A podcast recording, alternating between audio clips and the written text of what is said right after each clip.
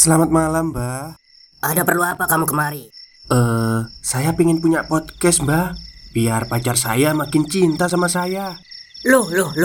Mau bikin podcast kok tanya dukun. Sekarang, kamu download aplikasi anchor.fm. Di situ, kamu bisa buat podcast gratis. Dan podcast kamu bisa didistribusikan ke platform manapun. Dan di aplikasi atau website anchor.fm juga terdapat fitur-fitur yang memudahkan kamu untuk membuat podcast. Oh, gitu ya, Mbak. Kalau gitu, saya boleh minta password wifi-nya, Mbak. Buat apa? Buat download anchor.fm, Mbak.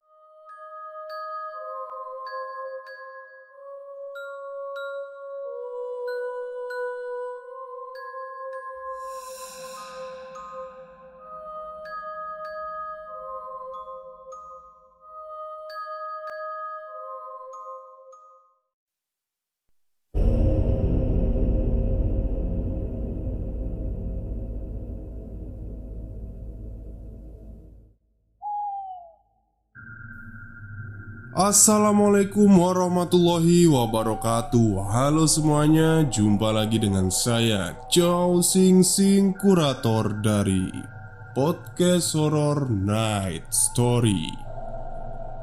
Halo, apa kabar semuanya? Semoga kalian semua sehat-sehat ya. Dan seperti biasanya, pada malam hari ini saya kembali dan akan membawakan sebuah kisah mistis untuk kalian semua.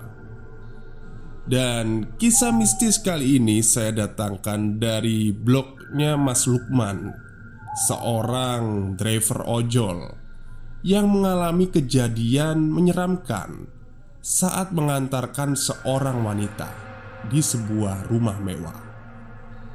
Seperti apa kisahnya? Mari kita simak. Setelah apa yang aku alami dalam menjalani profesi baruku ini, tak menggedorkan niatku untuk terus ngebit di malam hari. Seperti biasa, sepulang aku selesai mengajar, aku langsung ganti atribut dan menyalakan aplikasi ojolku. Waktu itu sudah jam 9 malam dan tidak seperti hari-hari sebelumnya. Biasanya, aku sudah mendapatkan 3-4 orderan. Tapi waktu itu, hanya baru 1 orderan yang kudapat. Anyep banget hari ini, gumamku dalam hati. HP yang dari tadi aku pegang sama sekali tidak ada bunyi notifikasi yang menandakan orderan masuk. Aku mulai dihinggapi rasa bosan. Kunyalakan motorku dan aku coba berkeliling dengan harapan di tengah perjalanan ada orderan yang masuk. Lalu aku arahkan motorku ke pusat kota Bogor. Tepat di depan terminal Baranangsiang, HP-ku berbunyi. Ku hentikan motor dan kulihat, ternyata ada orderan masuk untukku. Syukurlah. Dengan tersenyum kecil, aku berucap. Segera ku tancap gas setelah tahu di mana titik penjemputannya.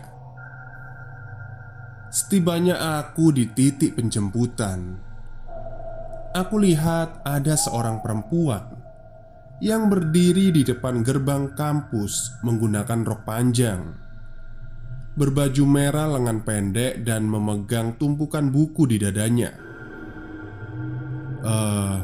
Mbak pesen in driver ya?" tanyaku. Dia hanya menganggukkan kepalanya, tanda mengiyakan ucapanku. Lalu kusodorkan helm sambil berkata, "Silahkan Mbak, ini dipakai helmnya." Lagi-lagi dia tidak berkata apa-apa. Langsung duduk di jok motor tanpa mengambil helm yang kusodorkan. Mungkin dia gak mau pakai helm, pikirku. Mukanya yang pucat pasi membuatku mengurungkan niatku untuk banyak bertanya. Akhirnya mulailah kujalankan motorku.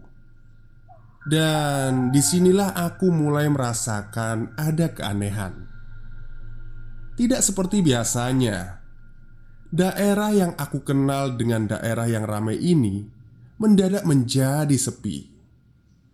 Tidak ada mobil atau motor yang hilir mudik. Tidak ada satupun mahasiswa lain yang terlihat atau bahkan warung-warung sekitar yang biasanya buka sampai tengah malam semuanya tutup. Aneh, tapi aku tidak menghiraukannya, karena yang ada di benakku saat itu adalah tiba sesegera mungkin dan langsung pulang ke rumah. Sepanjang perjalanan, aku berusaha mengajak ngobrol perempuan itu untuk mencairkan suasana. Baru pulang kuliah ya mbak? Emang ada ya kuliah sampai malam gini? Gak takut mbaknya pulang malam gini? Tanyaku membuka obrolan. Tapi lagi-lagi tidak ada jawaban dari perempuan itu. Aku yang merasa kesal saat itu karena semua pertanyaanku tak pernah dijawab. Lalu aku tancapkan gas untuk lebih cepat mencapai tujuan. Terlihat jalanan yang semakin sepi dan terasa asing bagiku. Aku pun kembali bertanya, "Mbak, ini beneran jalannya?" Perempuan yang dari tadi tidak menjawab pertanyaanku, kini dia hanya menjawab, "Iya mas." Mendengar jawaban dari perempuan itu, aku tak menghiraukannya, karena aku ragu. Jalan yang aku lalui semakin lama semakin sempit. Dan bukan aspal lagi, hanya jalan setapak yang hanya bisa dilalui oleh motor. Aku benar-benar dibuat heran saat itu. Berbagai pertanyaan muncul di kepalaku. Waduh, sejak kapan daerah Sukaraja ini banyak sawah? Akhirnya, ku pelankan motorku dan ku cek lagi GPS yang ada di HP. Dan sialnya ternyata GPS ku error, tidak bergerak sama sekali. Perempuan itu seolah-olah mengerti kepanikanku dan kembali berbicara. "Udah di depan kok mas, tuh rumah saya."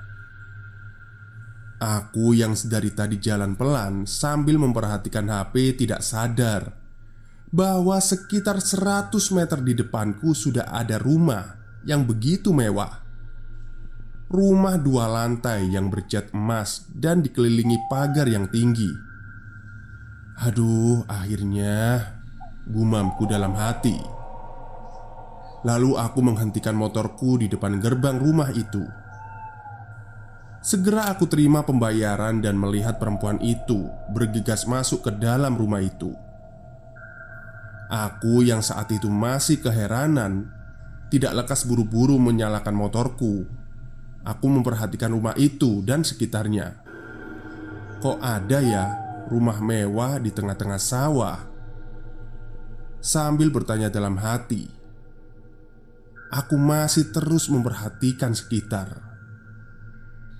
Kemudian aku mencium ada bunga melati yang begitu mencolok hidungku. Stop, kita break sebentar. Jadi gimana? Kalian pengen punya podcast seperti saya? Jangan pakai dukun, pakai Anchor.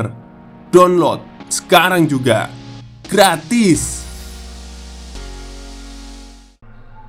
Dan tiba-tiba seluruh badanku merinding. Bulu kuduku berdiri semua. Kemudian tiba-tiba pintu rumah itu terbuka lagi dan keluarlah seorang laki-laki yang hanya menggunakan celana hitam dan bertelanjang dada. Badannya kurus sekali. Pas aku lihat laki-laki itu, aku kaget. Astagfirullah. Laki-laki itu sama sekali gak ada mukanya. Badannya terlihat berlumuran darah darah segar yang masih menetes ke bawah. Laki-laki itu terus berjalan menuju aku yang sedang duduk di atas motor. Sontak, pada saat itu aku langsung menyalakan motor. Tapi anehnya, motorku gak mau nyala saat itu. Aku panik. Aku coba terus menyalakan motorku, tapi tetap saja tidak bisa. Aku yang sudah berkeringat dingin hanya bisa pasrah sambil mendorong-dorong motor dengan mata aku yang tertutup. Tak peduli ke arah mana aku mendorong motorku, yang penting aku segera menjauh dari rumah itu. "Hei, mau kemana kau? Sini, mampir ke rumah kami." Suara laki-laki itu berbicara, seolah suaranya begitu dekat denganku. Aku terus saja mendorong motorku sambil membaca bacaan apa saja yang bisa aku baca. Entah sudah berapa lama aku mendorong, tiba-tiba aku dikagetkan dengan lampu mobil truk yang begitu terang dan suara klakson yang begitu keras. "Weh, kenapa kamu?" ucap supir truk itu setelah menghentikan mobilnya. Supir dan kernet itu segera menghampiriku yang masih di tengah jalan. "Ada apa, A? Kok ada di tengah jalan? Ayo dorong dulu ke pinggir." Setelah itu, aku langsung tersadar bahwa aku ada di tengah jalan raya dan hampir saja mati. Aku pun terbelalak. Hamparan sawah dan rumah mewah yang tadi aku lihat ternyata sekarang tidak ada. Kemana itu semua? Lalu akhirnya aku menceritakan kejadian yang aku alami kepada mereka, bahwa aku sudah mengantarkan penumpang ke rumah mewah yang ada di tengah sawah, yang akhirnya aku mengalami kejadian menyeramkan. Supir dan kernet itu hanya bertatapan, seolah mereka tidak percaya apa yang sudah aku alami. Dirasa aku sudah tenang, aku pun pamit untuk segera mengendarai kembali motorku dan bergegas pulang. Supir truk yang melihatku masih dalam keadaan pucat kemudian mengatakan, "Jalannya pelan-pelan aja ya, A. Kita pantau dari belakang. Kalau ada apa-apa kan gampang." Begitu katanya. Waktu itu jam sudah menunjukkan pukul 11 malam.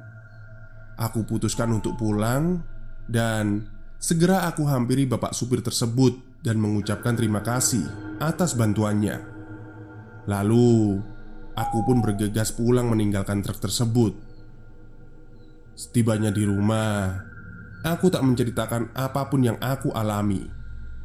Biarlah cerita ini menjadi bagian cerita dari pengalamanku menjadi driver ojol. Salam satu aspal. Oke, sekian kisah mistis yang dialami oleh Mas Lukman yang berprofesi sampingan sebagai driver ojol ya.